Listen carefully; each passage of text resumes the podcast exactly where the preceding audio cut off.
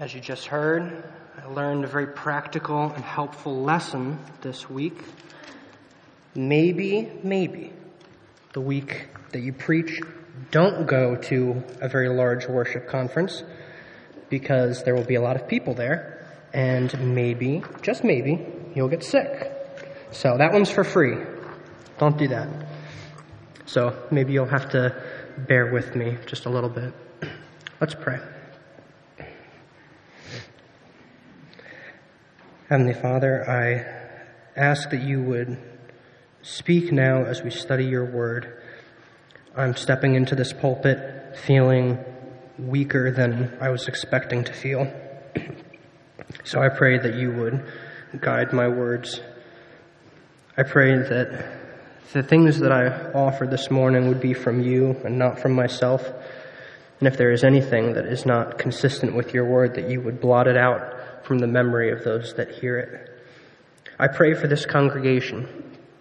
I think about the many, many people that are here this morning.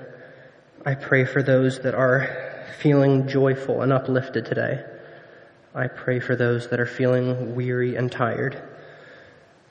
I pray for those that are new to this church, new to faith, and know little of your word and are feeling that. And I also pray for those that have walked with you for years. Pray for the young, for the old. I think especially of the, the young in this service, that they would be able to engage with this passage. We know that you will work here in this time, in this text. And we pray all of these things in your Son's name. Amen.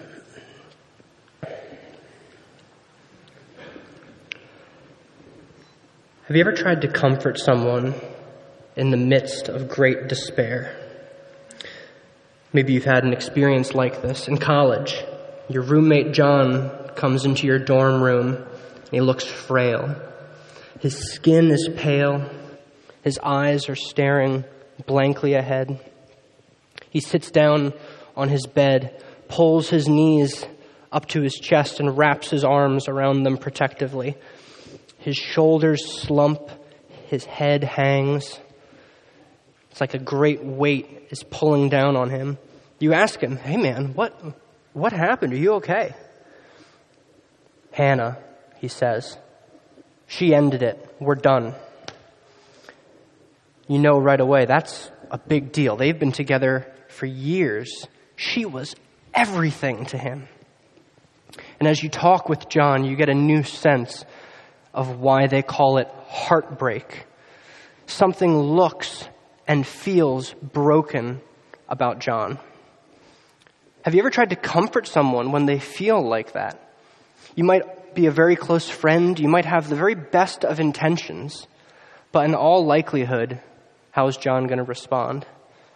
Well, it's probably going to feel like you're speaking just words into a void. John will likely continue to stare blankly ahead. And you'll get a sense that his mind is just a million miles away. He's barely even registering the things that you are saying to him.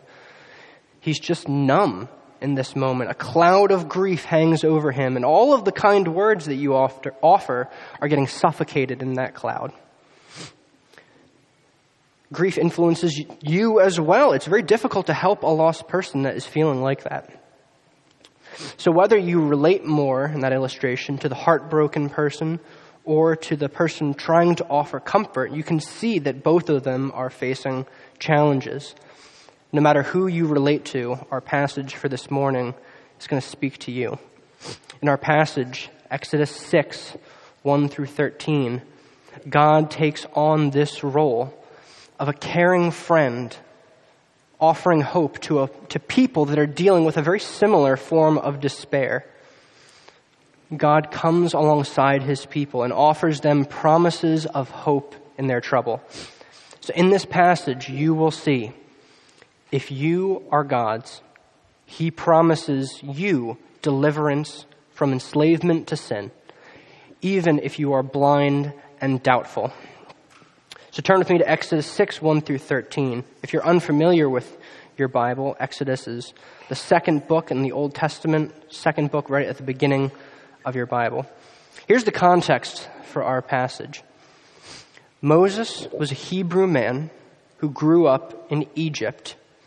And he left and encountered God in the desert. God appeared to him as a burning bush that was not consumed.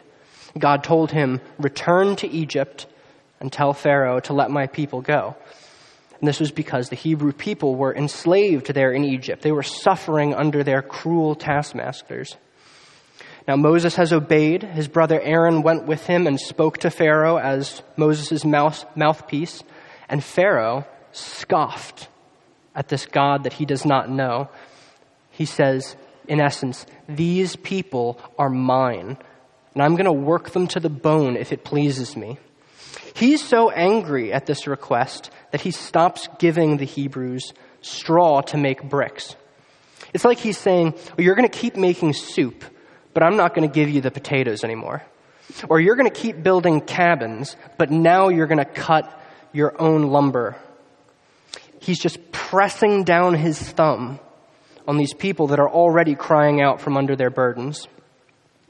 And so the people are now very much at rock bottom. And you can imagine them snapping at Moses. They're saying things like, You fool, you've made our situation worse. Thanks a lot for that. Thanks a lot for coming back and making things worse for us. And so Moses has been laughed out of the room by Pharaoh, in essence. And the people that he came to save, his own people, are giving him murderous looks as they shuffle by under their heavy burdens.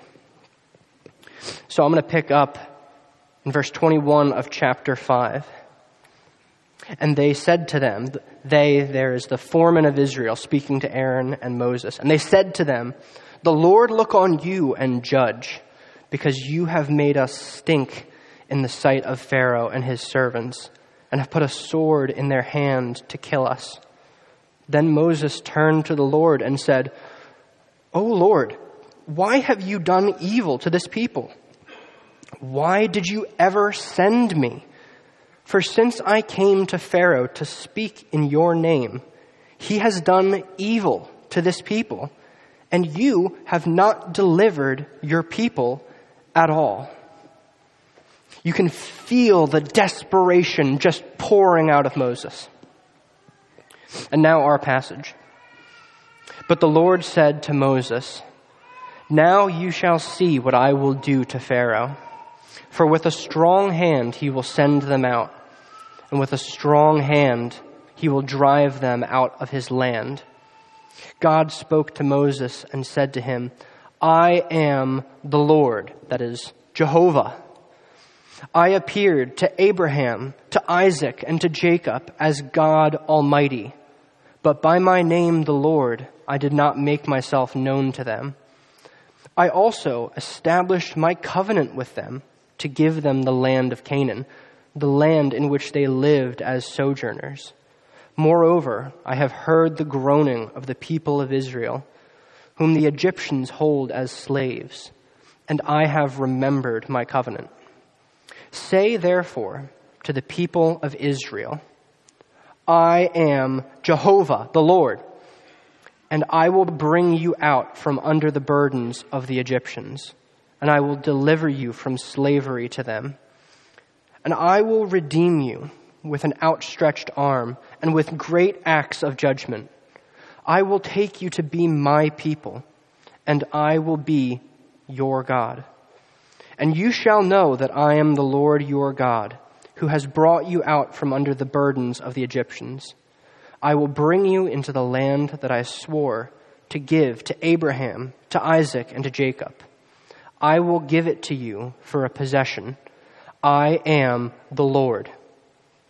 Moses spoke thus to the people of Israel, but they did not listen to Moses because of their broken spirit and harsh slavery. So the Lord said to Moses, Go in, tell Pharaoh, king of Egypt, to let the people of Israel go out of his land.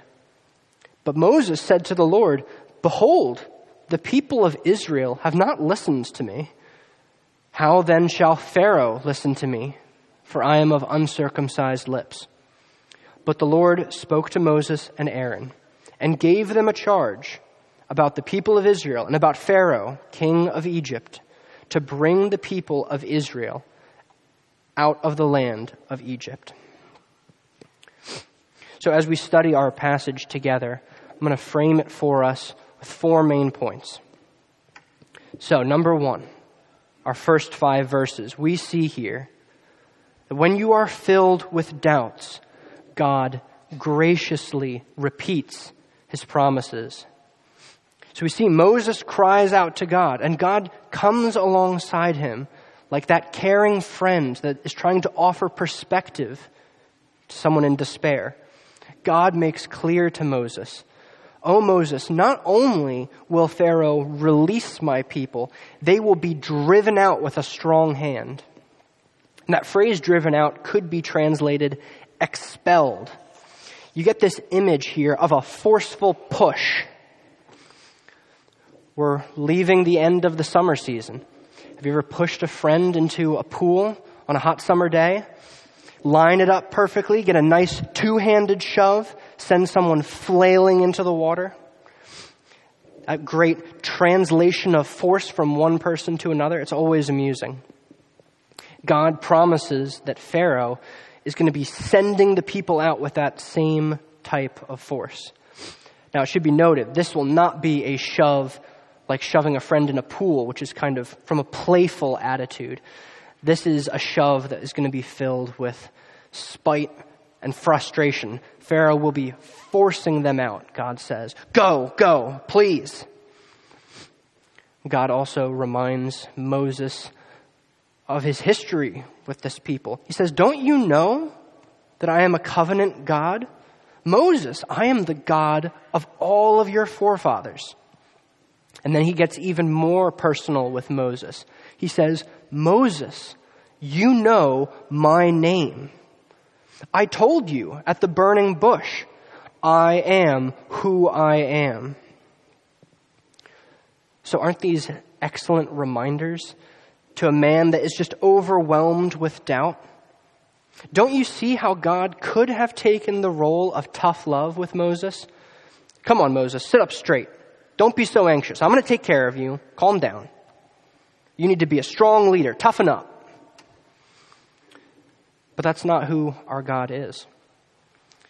We see here God sits on the bed beside Moses, as it were, like that wise friend offering comfort.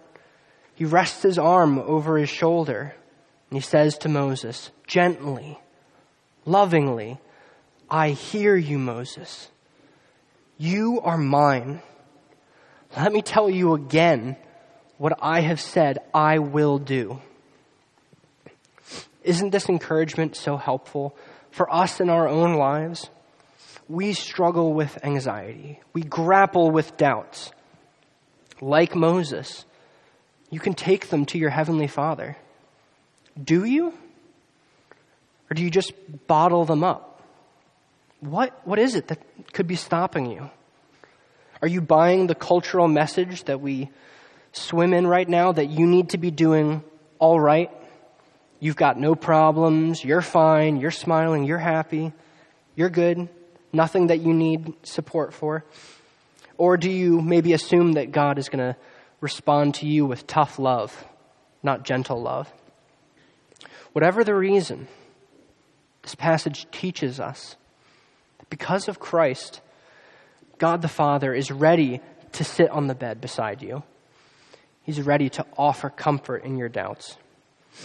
Bible gives us so much evidence of this that we need reminders of this truth. We need reminders that this is who God is.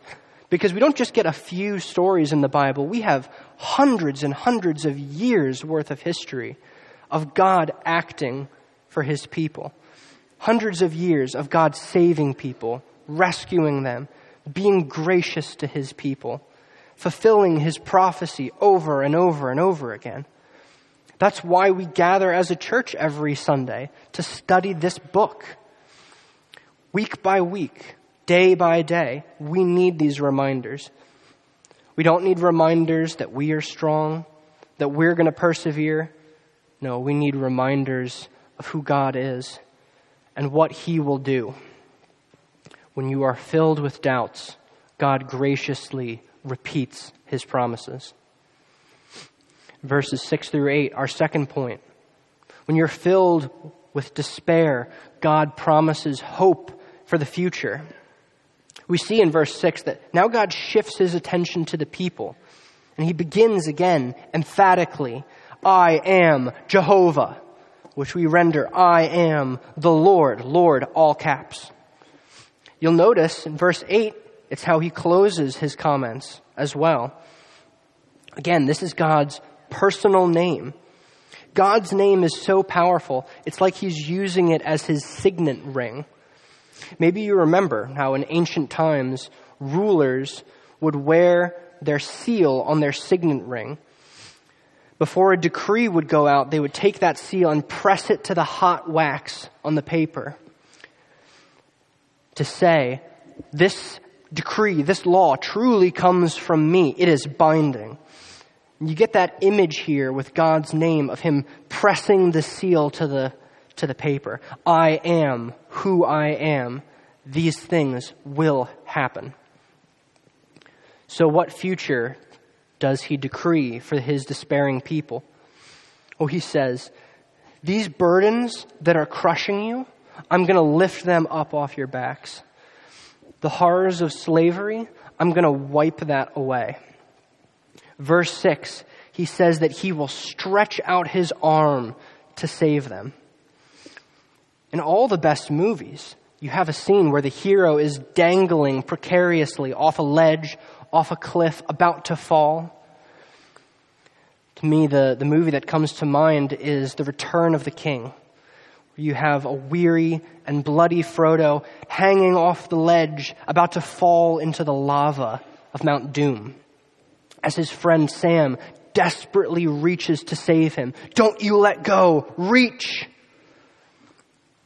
And you always feel that immense sigh of relief as their arms clasp and he is saved. So also will God stretch out his arm to rescue his people. He has decreed it. Do you see that God not only promises deliverance here, but he also promises relationship. In verse 7, he says, I will take you to be my people, and I will be your God. So this isn't just the end of human tyranny. This is full adoption that is being offered. This is going to be a two way relationship with an authority figure, which is something that these people have never experienced in their lives. They will know him and follow him, and he will know them and take care of them. Verse 8 I will give you the land that I promised. When I read this, it's like a gift. I get this image of a gift of encouragement, the kind of gift that dads love to give. Maybe you know what this is like. Have you ever had a, do you ever have a, a uh, cavity filled when you're a kid? It is miserable you have people poking around in your mouth. You just want to be outside and play. Now you're home. Your face is numb. You don't know if there's drool hanging out of your mouth. You're just miserable. And in walks dad, who knew that this was going to be a bad day. And he has a secret smirk. He's carrying something behind his back. He comes over to you lying on the couch and reveals to you, oh, it's the new Lego set. It's the one that you really wanted. And now you are drooling, but it's for a different reason. And so you snap up. Your aching mouth is forgotten. And dad beams at you. That's the type of hope that God is offering here. It's the salve on your wounds that washes away the aches. It's the gift that makes you forget your pain. Freedom, relationship, the promised land. That is what God is offering. Hope for the future for those in despair. And it's the same as what He offers to you. Do you long for freedom? God will give you freedom from the sin that overpowers you. Relationship? God will adopt you to be His very own. A promised land? God offers new heavens and a new earth. to both the ancient Israelites and to you today, God offers hope for the future.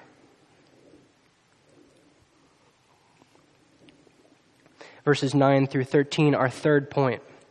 We see forgiveness for the weak. We see that a follower of God is known not by our perfection, but by our faith in His forgiveness. Verse 9 shows us the people's response to God's offer. Moses relays the message faithfully, but the people, hmm, they won't hear it. Their spirits are broken. Their whole lives, they've been living in torment. You remember our heartbroken roommate, John? The Israelites have that same million mile stare. They are blind in their despair. God is offering them so much to hope for, but how much of it can they see when their knees are aching and there's sweat pouring off their foreheads? None of it. So we must see here that pain and suffering often blinds us to the good things that God has right over the horizon. When we feel strained, when we are brought low with despair, remember the people of Israel and their blindness. When you think of this story, remember its ending. God unleashes the plagues on all of Egypt. He does break Pharaoh's will. Pharaoh does expel them and send them out. God fulfills every single promise that he gave to this people. And he demonstrates over and over again that he is exactly who he said he was. God delivered to Israel freedom from tyranny, relationship with God himself, and he did bring them into that promised land. So, friends, when you feel that cloud of despair settling over you, remember the truth of this passage and the warning. Right over the horizon, God has good things in store for you. Right around the corner, He has exactly what you need. But beware of the blindness that despair can bring. So, the people respond poorly, but how about Moses, their leader? Now, God says, All right, Moses, Time to go back and talk to Pharaoh again. But now, Moses peppers God with objections. He says, I couldn't even convince my own people. Now, you want me to convince a tyrant? But God commands him to go all the same. Really think about the depth of Moses' doubt here, what he has already been through. God handpicked him to serve this role. He plucked him out of isolation in the desert. Moses is the man whose bare feet walked upon holy ground at the burning bush. He's the same man who rightly cowered before the very voice of God as God declared his, his divine name to him. And this same man saw miraculous signs in the desert. And this same man says to God Almighty that his plan isn't going to work. What's he afraid of? Well, he's afraid that he can't convince others. He's carried this fear for a while. At the burning bush, he actually tried to pass on his role of deliverer. He's worried about his social abilities, about his lack of eloquence. Don't you see in his demeanor how he's thinking about his own abilities to persuade others, not about God's power to act. His fear is, how will I accomplish this? And he's not considering at all what God Almighty might do. If you had been there, how would you have spoken to Moses? Don't you feel like you would want to grab him by his robes and just, you know, shake him a little bit? Hey man, don't, don't you know who you're talking to? What are you saying? But yet, if you're honest, does Moses remind you of yourself? Don't we all find ourselves tempted to argue with God just like this?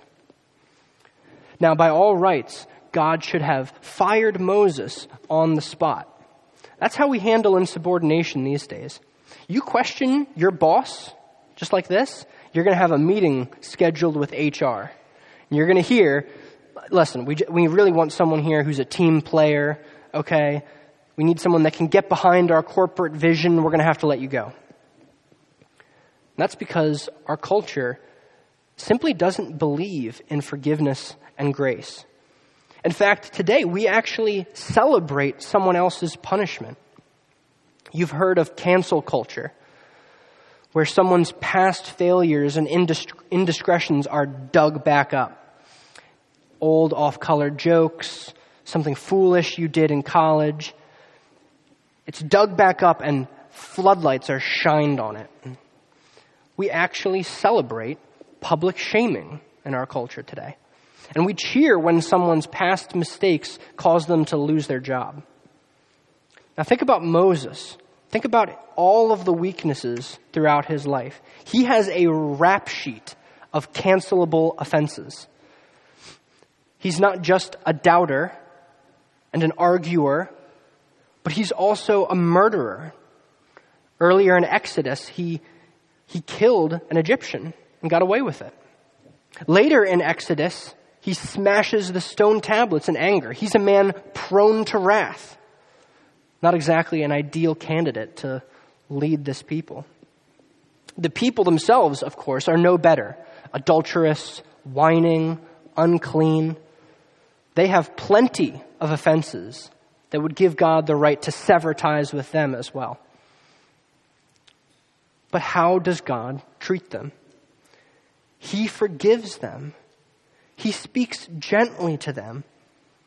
And he accomplishes incredible things through Moses. A relationship with God does not mean that your failures are publicly shamed like our culture would do. Now, it is right to see sin as serious. In fact, it is right to say that it is gravely serious because sin inevitably leads to the grave.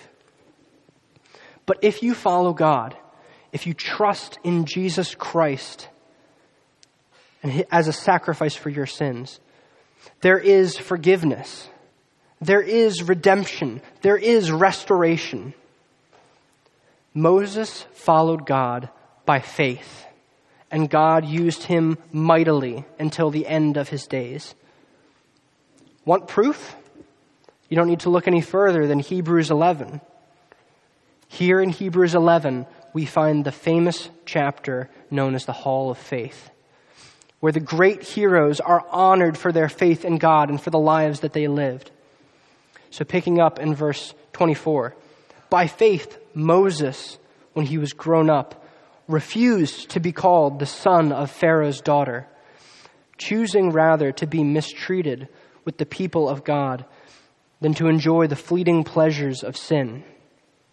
He considered the reproach of Christ greater wealth than the treasures of Egypt, for he was looking to the reward. By faith, he left Egypt, not being afraid of the anger of the king, for he endured as seeing him who is invisible. Does that sound like the doubtful fool that we just read about in our passage? God forgives doubters. He forgives fools. He forgives murderers and complainers and adulterers. He forgives sinners. If you follow God, His word makes clear you will not be known by your perfection. You will not be known by your flawlessness. You will be known by your faith in His mercy.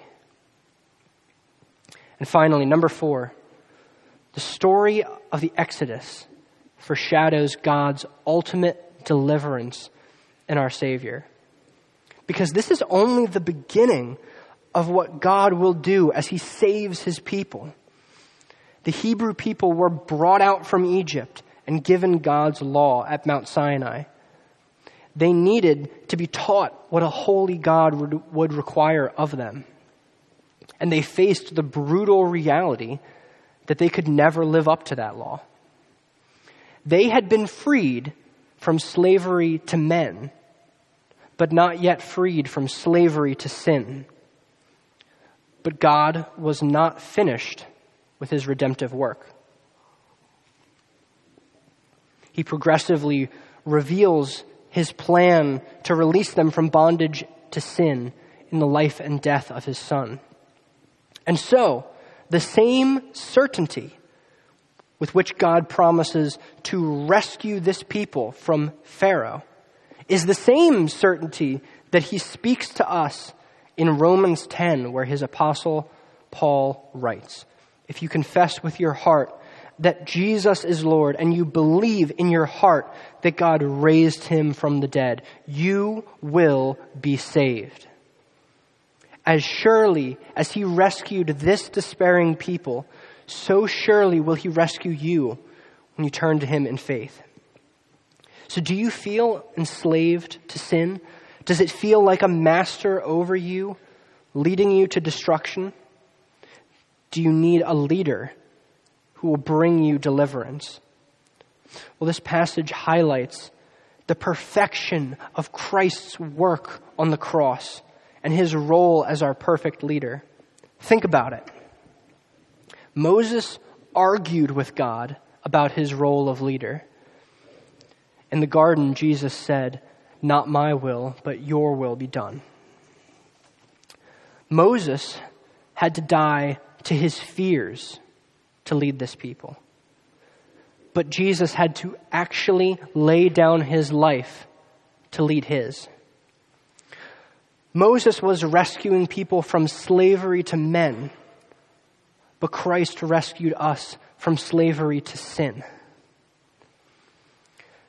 Moses could only save the Hebrew people, but Christ's death is for all people in all times. Moses would falter. He'd give in to doubts, give in to anger. And ultimately, he would not be able to lead his people into the promised land. But Jesus lived a flawless life, never faltering, so that he would be the perfect sacrifice for sin.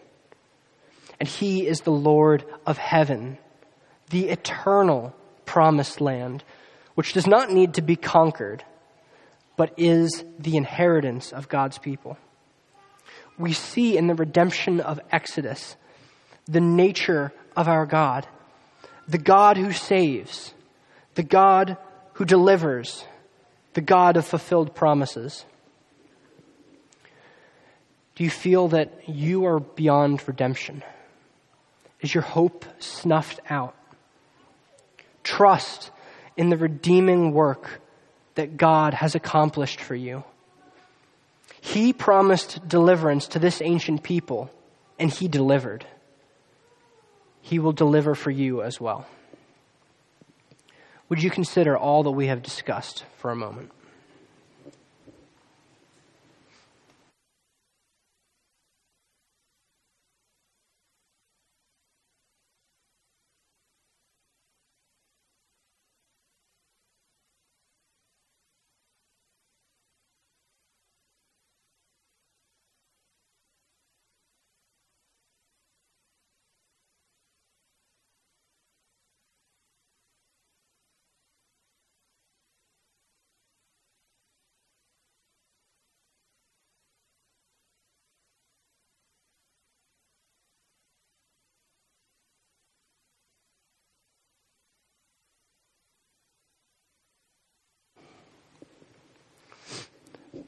Pray with me. Father, help us to come to you in our doubts. Give us your hope when we are overwhelmed with despair. And help us to remember that it is the object of our faith, not the strength of our faith, that actually saves us. We pray these things in your Son's name. Amen.